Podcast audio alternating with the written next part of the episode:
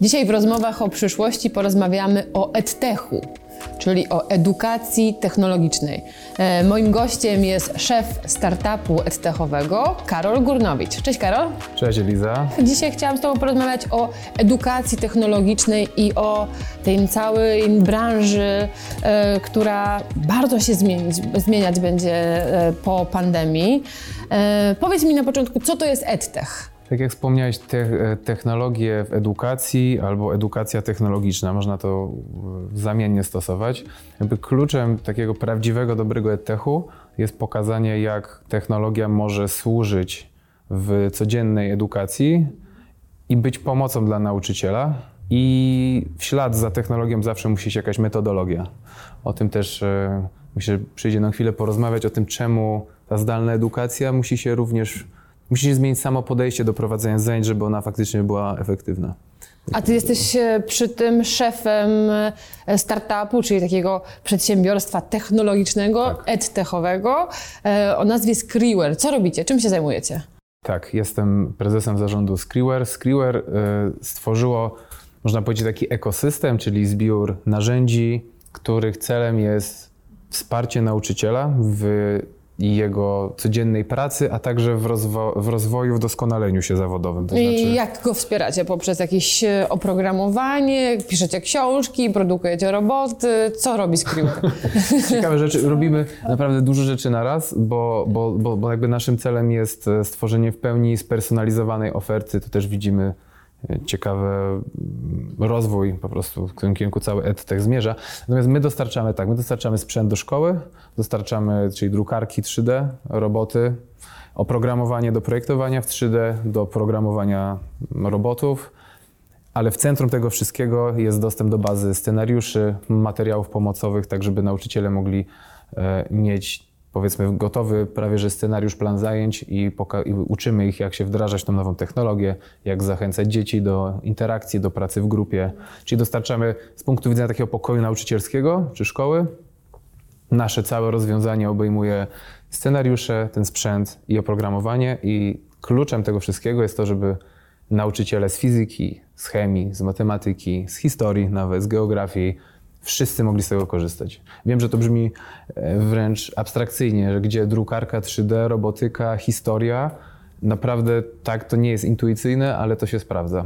No, ja bym sobie wykorzystała do takiego drukarkę 3D do zaprojektowania małego Napoleona no e, i go sobie wydrukowała na przykład. My ostatnio, fajnie, że o tym mówisz, bo ostatnio zrobiliśmy projekt przy współpracy z UMCS-em właśnie, z Czyli Uniwersytetem Marii Curie Skłodowskiej w Lublinie. Stworzyliśmy projekt szachów historycznych. Czyli te zastąpiliście tradycyjne szachy postaciami historycznymi? Raczej miejscami o historycznym znaczeniu Aha. z obszaru Lublina. Czy jakieś wieże, statuły. Fajnie, po to, żeby właśnie łączyć kontekst historyczny e, i edukację szachową. Ja osobiście też jestem wielkim zwolennikiem tego, żeby szachy znalazły się w podstawie programowej. I co ciekawe, w krajach skandynawskich zaczęło się to od Norwegii, no bo oni mają tego swojego E, mistrza. absolutnego mistrza nie do pokonania od wielu lat. Natomiast wchodzi szeroką ławą edukacja właśnie do e, szachowa do podstawy programowej. To jest miłe. To ciekawe, bo teraz te szachy można grać online, prawda? Można. W takiej zdalnej edukacji będzie się im bardzo, e, może łatwiej wprowadzić takie, takie zabawy. Tak. Czyli waszym klientem są szkoły. Tak. I nauczyciele. I nauczyciele. Nauczyciel jest naszym użytkownikiem końcowym, jest główną no, głównym klientem, naszym zwolennikiem, a sprzedajemy to do szkół, tak. No ja ostatnio e, Centrum Cyfrowe, taki think tank, który sprawdza kompetencje cyfrowe Polaków, zrobił badanie podczas pandemii i się okazało, że z 85% nauczycieli z tych tysiąca, na których prowadzono badania, zadeklarowało, że przed wybuchem pandemii nie miało żadnych wcześniejszych doświadczeń z nauczaniem zdalnym. Tak.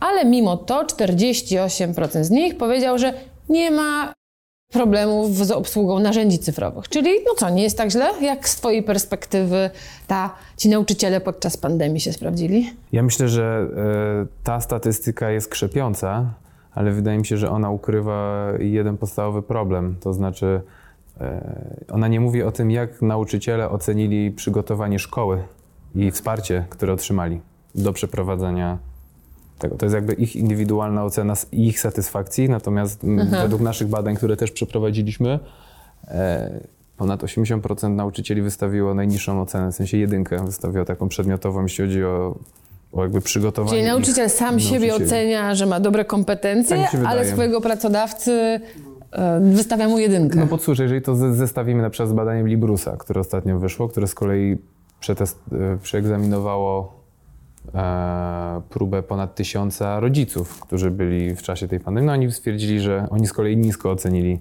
Nauczycieli. nauczycieli. Główny jako problem wykazując to, że po prostu byli obładowani i że nauczyciel e, no, musiał spychać realizację materiału na inwencję rodziców. Natomiast nauczyciele się znaleźli w ekstremalnej sytuacji. To trzeba przyznać, że nie mając tego doświadczenia, moim zdaniem wyszli zwycięsko. Pokazali, przede wszystkim tam bariera mentalna gdzieś zniknęła, że można prowadzić tą edukację zdalną, która ma potencjał być bardziej taki inkluzywny, no nie wiem, włączać szersze grono dzieci, na przykład również chorych, do, ta, do, do regularnego cyklu edukacji, e, a nauczyciele moim zdaniem są bohaterami na równi z personelem medycznym. Mimo tego, co o nich mówiono ostatnio w telewizji, no nie mieli dobrego wizerunku, prawda, po tych niektórych zdalnych programach Tak. edukacyjnych, które były gdzieś prezentowane w Polsce. Zgadzam się, tak. No, nie od dzisiaj nauczyciele są e, obładowywani biurokracją przede wszystkim. Wydaje mi się, że to jest też jeden z elementów, który warto rozważyć, dać więcej, więcej swobody nauczycielom i z jednej strony, a z drugiej strony takiego wsparcia w wdrażaniu technologii. No a powiedz mi tak z perspektywy osoby, która jest w ogóle synem nauczycielki i pewnie wiesz, co tam się dzieje wewnątrz szkoły, to co teraz e, po pandemii, albo no właściwie jeszcze jesteśmy w jej trakcie, e, myślimy o nowym roku szkolnym, jak e, ta edukacja technologiczna się zmieni? To prawda, bo, bo z, z każdym, to jest niewątpliwie kryzys. Myślę, że wszyscy zrozumieli, jak olbrzymim problemem jest brak tej technologii w edukacji. I ed, ed, edtech tak zwany, jak już tutaj wspomnieliśmy, nie jest przyszłością. To jest, Nie jest To przyszłością? jest teraźniejszość, to jest konieczność w Mhm. tym sensie. Co, no, kryzys zawsze obnaża jakieś słabości i, i, i, i wrzuca ludzi w, na głęboką wodę. No tak chyba rzeczywiście nauczyciele zostali wrzuceni. I rodzice, i dzieciaki, które też według badań prowadzonych też tęsknią i za nauczycielami, i za swoimi rówieśnikami. Mhm. Więc co widać z tego wszystkiego? Po pierwsze, rola nauczyciela chyba nigdy nie była tak wyraźnie istotna w tym całym systemie. Eduka- technologia nie jest w stanie go zastąpić. Edukacja online, narzędzia, zasoby online to jest tylko jakiś narzędzie, środek do celu. Nauczyciel jest absolutnie kluczowy i, i, ro- i rodzice, wydaje mi się, też bardziej doceniają teraz to, ile oni wsparcia otrzymywali, nie, musieć, nie musząc się ciągle martwić o angażowanie i uwagę dzieci.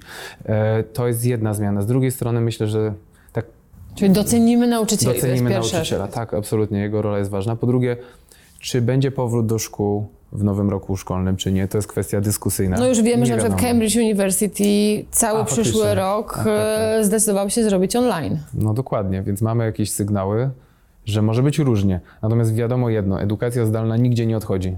Ona zostanie z nami, albo właśnie do, w czasach właśnie jakichś nawrotów pandemii, albo po prostu, żeby włączać dzieci chore mm, ze, złama, ze złamaną nogą, albo nie wiem, po chorobach. E, można zapewnić ciągłość edukacji. E, dobra rzecz jest taka, że właśnie i więcej technologii, i mniej, bo nauczyciel mm, jakby i tak mają mnóstwo zajęć. Tak jak powiedziałem, no moja mama zwraca uwagę, że na połowę czasu po, poświęca na papierologii. Nie jest to optymalna sytuacja. Papierologii, do czego dotyczy ta papierologia? Wy, na przykład składanie raportów, jakieś tam są komisje, których musi brać dodatkowo udział, żeby móc pensum wyrobić.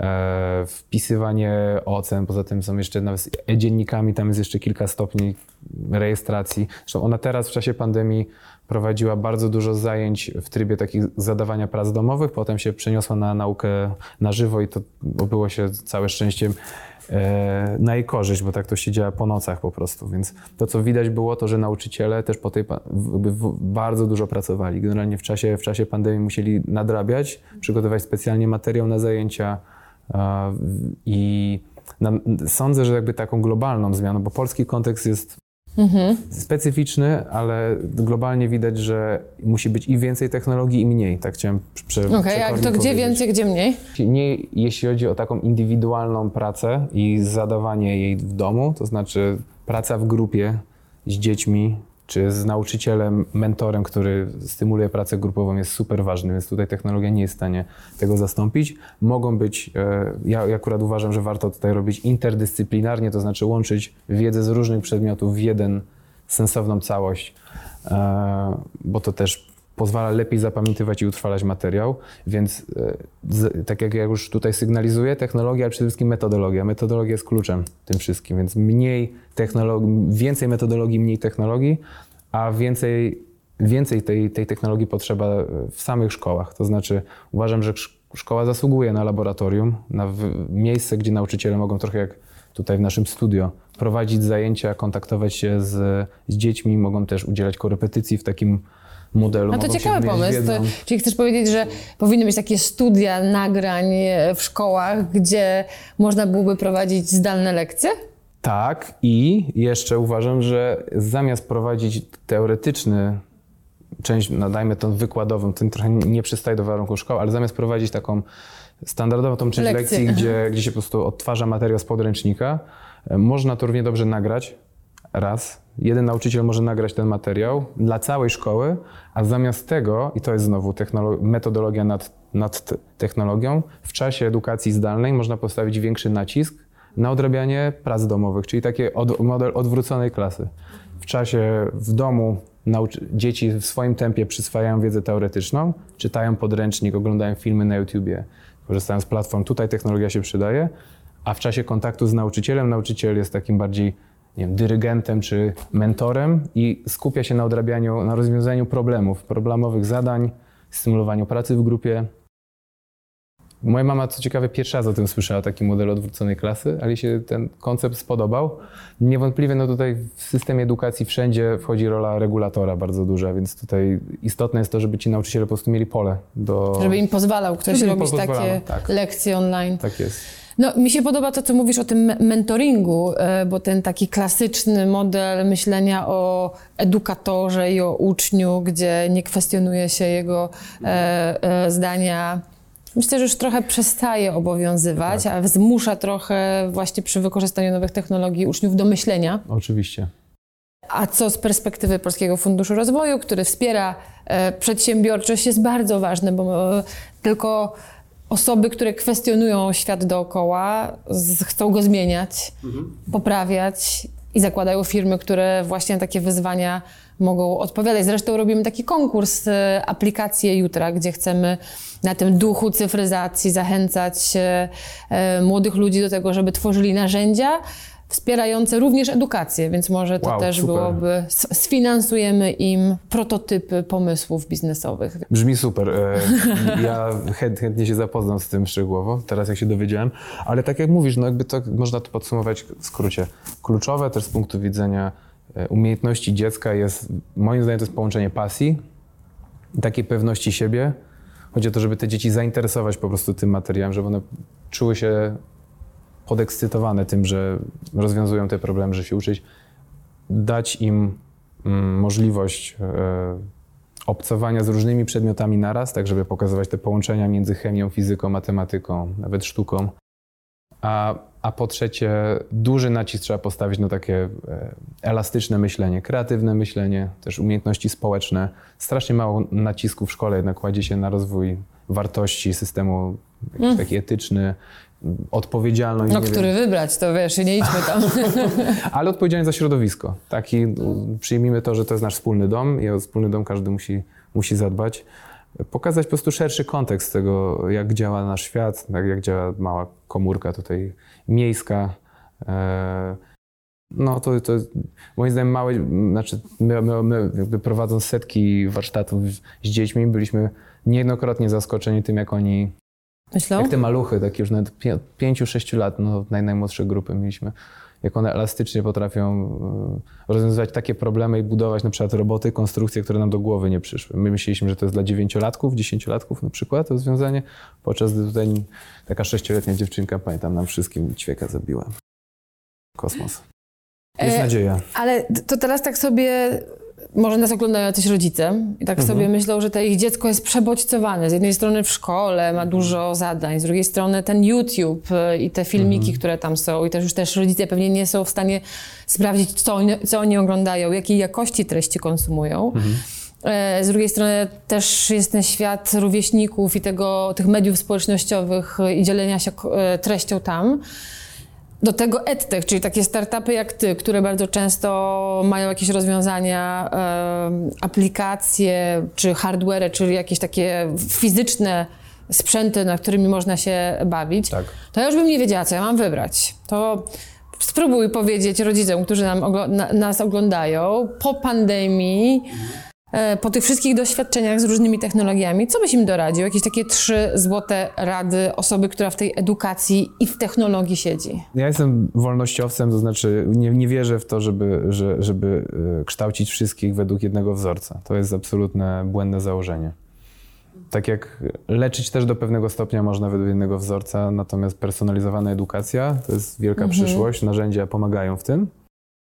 A jak to, jak to powiedzmy wdrażać, mówię tutaj o, o dzieciach młodszych, to znaczy od podstawówki powiedzmy patrząc, dając im swobodę e, eksperymentowania i maksymalnie, ja, ja bym postawił nacisk też na łączenie rozwijania umiejętności manualnych, czyli budowania, e, rysowania oczywiście, konstruowania e, z połączeniem tego z, nie, z programowaniem na przykład, które świetnie porządkuje i systematyzuje, Strukturyzuje, strukturyzuje mhm. myślenie oczywiście.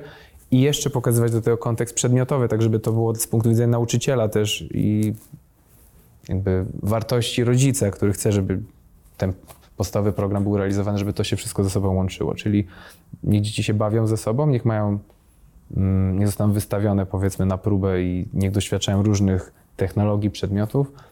Ja bym bacznie obserwował, to jest taka druga rada, jakby w którym kierunku to dziecko wykazuje właśnie tę pasję, talent, gdzie się czuje pewne, bo mu wychodzi.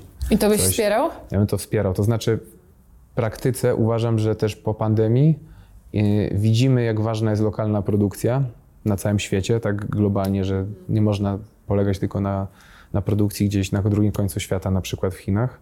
E, Więc musimy kształcić również kompetencje takie zawodowe, techniczne. I to wszędzie na świecie o tym się mówi, że trening, szko- szkolnictwo zawodowe, techniczne przez lata, zresztą w Polsce zaniedbane, jest niezbędne. Jest, No, ale polscy problem. programiści sobie dosyć dobrze radzą. Programiści, oczywiście, tak. Jeżeli z palca, z klucza puszczamy dzieci do liceów szeroką ławą, a one na przykład chcą jednak skupić się bardziej na technicznym ukierunkowaniu albo zawodowym, powinniśmy dać im wolną rękę. No tak, Wszystkim. tylko tech- puściłbyś swoje dziecko do technikum zamiast do liceum? Przecież liceum jest takim kuźnią talentów, która pozwoli ci później iść na dobre uczelnie. No jednak w Polsce technika nie cieszą się taką dobrą sławą.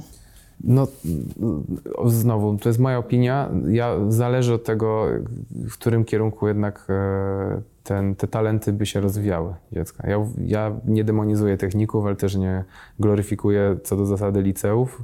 Uważam, że ani to, ani to nie zapewni dobrej pracy, jeżeli się nie postawi bardzo mocnego nacisku na, na rozwijanie umiejętności w tym polu, w którym jest, jest się dobrym. E, Bez problemu można znaleźć pracę bez, bez wy- wyższego wykształcenia. Wyższe wykształcenie jest super ważne i to jakby cały czas e, statystyki pokazują, że istotnie wpływa na, na, na, na zarobki póki co, ale z drugiej strony musimy pamiętać o tym, że kształcenie w cyklu życia, czyli jak już dorosły człowiek nabędzie jakieś kwalifikacje, one też ulegają pewnemu wygaszeniu.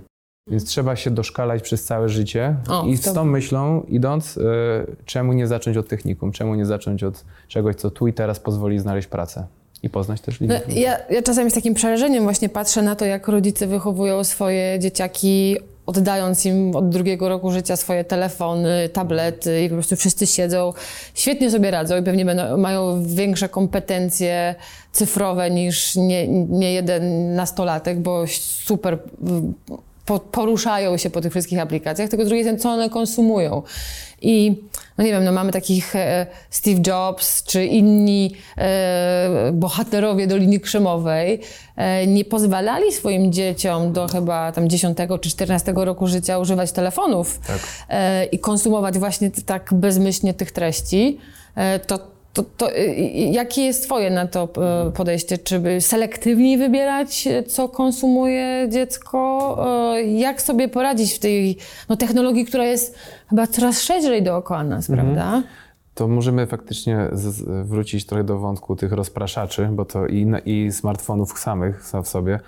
Smartfony zostały zaprojektowane tak, żeby uzależniać, więc to jest ten problem, o którym na pewno wiedzieli ich konstruktorzy. Kiedy się przymierzaliśmy do takiego też prototypu e, produktu dla, dla rodziców i przebadaliśmy dziesiątki rodziców tego, co oni potrzebują. Jasno, wszyscy wyrażają, że chcą mieć narzędzie, które odciąga dzie, dziecko od ekranu nie wiem, robot, coś, połączenie fizycznego uważam, super, bo to znowu rozwija szereg, cały, cały mózg się po prostu rozwija przez tą manualną interakcję.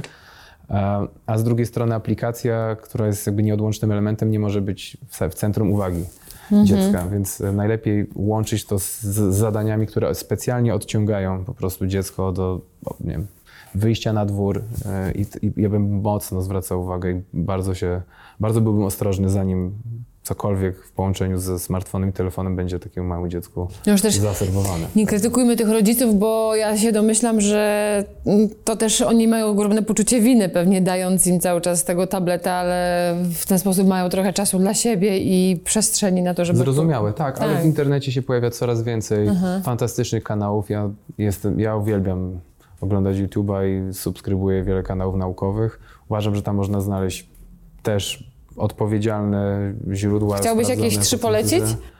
Nauka to lubię standardowo. E, jeszcze z Veritasium po angielskiej wersji, ale to jest taki bardziej e, techniczny. No i Applied, e, applied Science, Applied Physics. Chyba są dwa. No to trochę, trochę szaleństwa i trochę eksperymentów w życiu codziennym. Olbrzymi, olbrzymi problem w sumie, to co teraz też widać było po tej, w czasie pandemii jest to, że chyba rośnie rola e, takich indywidualnej, indywidualnych, jak to powiedzieć, pedagogów, czyli edukacji po prostu poza szkołą, która nie wiem, to się trochę korkami nazywa, prawda? Ale Tak, kiedyś się chodziło na korki. Kiedyś chodziło na korki. Chodzi o to, żeby dziecko miało dostęp do mentora właśnie, w sumie. Czyli już po, nie po lekcjach, tak, który pozwala doszkalać się i, i dokształcać. E, wydaje mi się, że trochę w tym kierunku idzie polski edtechowy startup Brainly, A tak, no rzeczywiście, to, to było kiedyś zadane.pl, prawda? zadane.pl. Tak, oni, oni wyraźnie obrali ten kierunek. To chyba naj, taki najbardziej znany polski edtechowy Zdecydowanie, startup. tak, tak, tak. E, No mamy jeszcze kilka, mamy, Foton, kilka, jest super ra- Foton, robo, jest robot. Fantronic, tak, Fantronic. jest jeszcze. Fantronic, co robi Fantronic? e, robi, e, to się nazywa magiczny dywan, czyli to jest projektor, który rzutuje ekran, e, który reaguje na ruchy ciała. Także widać, projektor śledzi ruchy, dzięki temu można wyświetlać gry i zabawy, uczyć programowania przez ruch. To jest, to jest bardzo ważne, bo dużo dzieci jest kinestetykami. O tym się nie mówi, czy to są dzieci, które to nie słuchowcy, nie wzrokowcy, Tylko reagują na... reagują na połączenie, one muszą, inaczej, muszą się uczyć w ruchu, muszą się uczyć przez dotyk, przez te wszystkie zmysły. Około, różne są badania, ale tak między 30 a 50% e, dzieci to są kinestetycy. A w szkole, no niestety, każe im się siedzieć w jednym miejscu. Często trudno, często po prostu trudno to pogodzić, więc e, ukłonem e, to jest chyba ta ostatnia porada. No, patrzmy, patrzcie rodzicu, czy, czy wasze dziecko jest kinestetykiem. Jeżeli się rusza, to nie znaczy, że to jest ADHD. Po prostu to jest sposób na to, że się stara wręcz. No że proszę. stara zapamiętać i się nauczyć. No to chyba dużo takich znamy, co nie potrafią długo wysiedzieć. Ja sam, nie wiem, jak ja mam pół godziny rozmowy przez telefon, to przechodzę 3 kilometry. Tym bardziej doceniam, że tu siedzisz. Jeśli E. odpowiednio późno, bym był pewnie zaklasyfikowany jako ADHD. Karol, a jak wasz startup przeszedł przez pandemię? No Jesteście dużym zespołem, nie? Ile, ile was osób jest w Polsce? 40 osób. 40 osób, no to to już Tak. taki dosyć spory startup Tak. edtechowy. Dokładnie. To już jest sp- spora grupa, no i e, nie będę ukrywał, bo sobie przyjdziemy, mówimy sobie szczerze i mówimy takie, co na, Tak jak jest. tak jak jest dokładnie, bez, bez owijania w bawełnę. E, Ja jak, jak najbardziej e, widzę dużo pozytywnych zmian, tak jak mówiliśmy wcześniej. E, Edukacja zmienia się bardzo szybko, więc e, jest duża szansa po prostu, że my będziemy w stanie wyjść dużo silniejsi po prostu z tego kryzysu. Natomiast tu i teraz jest ciężko, no bo szkoły zostały zamknięte, jednak sprzedaję do szkół.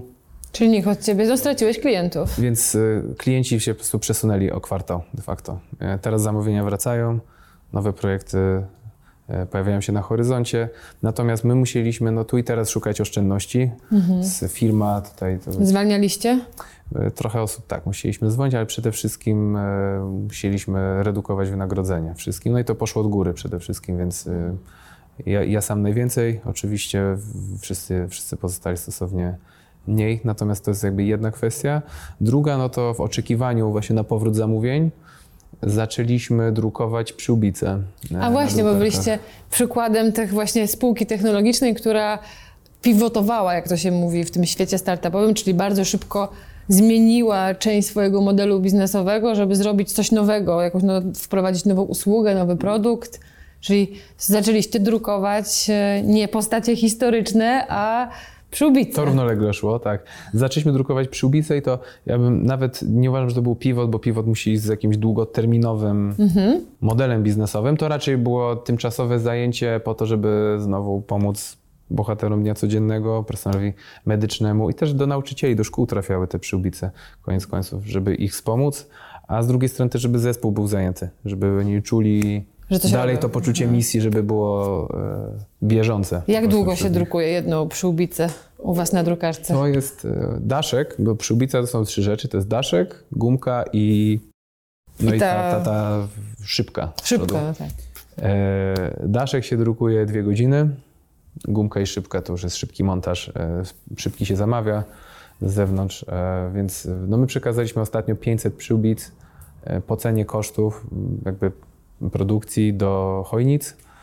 Jest taka, taka ciekawostka. Sami po drodze pro bono przekazaliśmy jeszcze mm, prawie 200 za darmo zupełnie właśnie do, do drukarzy dla szpitali dla tej akcji. A, to piękne. E, Więc w międzyczasie po prostu raczej zajmowałem zespół i chciałem zrobić coś dobrego, e, więc stąd też przyłbicy. Natomiast jeśli chodzi o pivot, to my przyspieszyliśmy pracę nad e, scenariuszami do edukacji zdalnej, bo my mieliśmy od, jakby już od dwóch lat w zasadzie rozwijamy ten ekosystem, myśląc o tym, że ktoś w domu zdalnie może sobie coś projektować w 3D do samodzielnej pracy, no ale też napisaliśmy scenariusze dla nauczyciela, żeby ten mógł e, przy wykorzystaniu standardowych komunikatorów internetowych, Skype, tak, żeby mógł sobie przeprowadzić to zdanie. To był taki trochę pivot e, do edukacji. No a w międzyczasie tak, jak, jakaś wewnętrzna reorganizacja, ponieważ wszyscy praktycznie przeszli do, na pracę zdalną, e, to wprowadziliśmy narzędzie tam do wspólnej pracy grupowej, statusy oczywiście zdalne, komunikowaliśmy się ze sobą. I jak to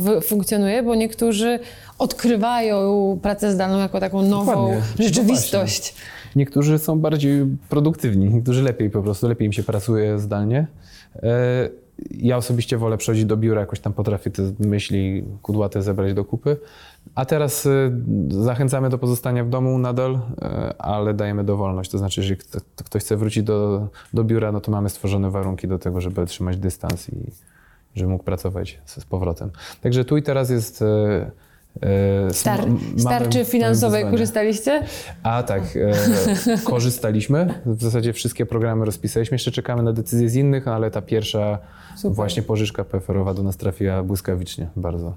Także to, to też pomogło. Też wykorzystaliśmy nowe technologie, żeby to zautomatyzować, żeby w ciągu tam 24 godzin na konto e, przelać e, przedsiębiorcy właśnie tą pożyczkę, subwencję finansową. Więc my też się zmienialiśmy podczas, też trochę pivotowaliśmy podczas e, pandemii. Super, no to cieszę się, trzymam za Was kciuki. E, Dzięki trzy, e, jakbyś tak miał powiedzieć, trzy największe lekcje dla Ciebie po tej pandemii? Dla mnie osobiście, jako dla Karola? Dla Karola. E, tak, no pierwsza absolutnie jest taka, że mm, nic nie jest nam dane. To znaczy e, musimy naprawdę zadbać o siebie i być odpowiedzialni. E, Trochę o planecie mówiliśmy, ale też o, o swoje najbliższe otoczenie. E, Druga lekcja jest taka, że mam fantastyczny zespół, który jest naprawdę pokazał, że stać go, że może znieść wiele trudności, Tak, to, to był chyba taki moment weryfikacji charakteru, Niesamowite co? to było, niesamowite. To już, wiele godzin na ten temat rozmawialiśmy, ale to jest, Super. super, jest ukrzepiące i daje kopa, że to się uda wszystko, nie? I integruje chyba Integruje, też, tak, dokładnie, integruje. No, Ja tylko czekam, kiedy będziemy mogli w końcu pojechać na integrację, tak formalnie przypieczętować. E, A trzecie, e, zmusza mnie do tego, żeby regularnie sobie e, analizować to, co się dzieje na świecie, bo bardzo dużo w edukacji się zmienia, dużo szybciej niż wcześniej. Tak, bo to mówią, że to jest jedna z tych branż, która Non-stop. najbardziej się... Tak, w med- medtech oszalał, prawda, te, te, te medycyna, technologie tak? medyczne, tak, a w edukacji też się dzieje masa rzeczy, więc e, regularnie trzeba tą wiedzę aktualizować po prostu. Tak jak według. Dzięki wielkie. No, Trzymam kciuki, dziękujemy e, i co, zapraszamy do kolejnych e, rozmów o przyszłości. Dzięki Karol. dzięki, Eliza.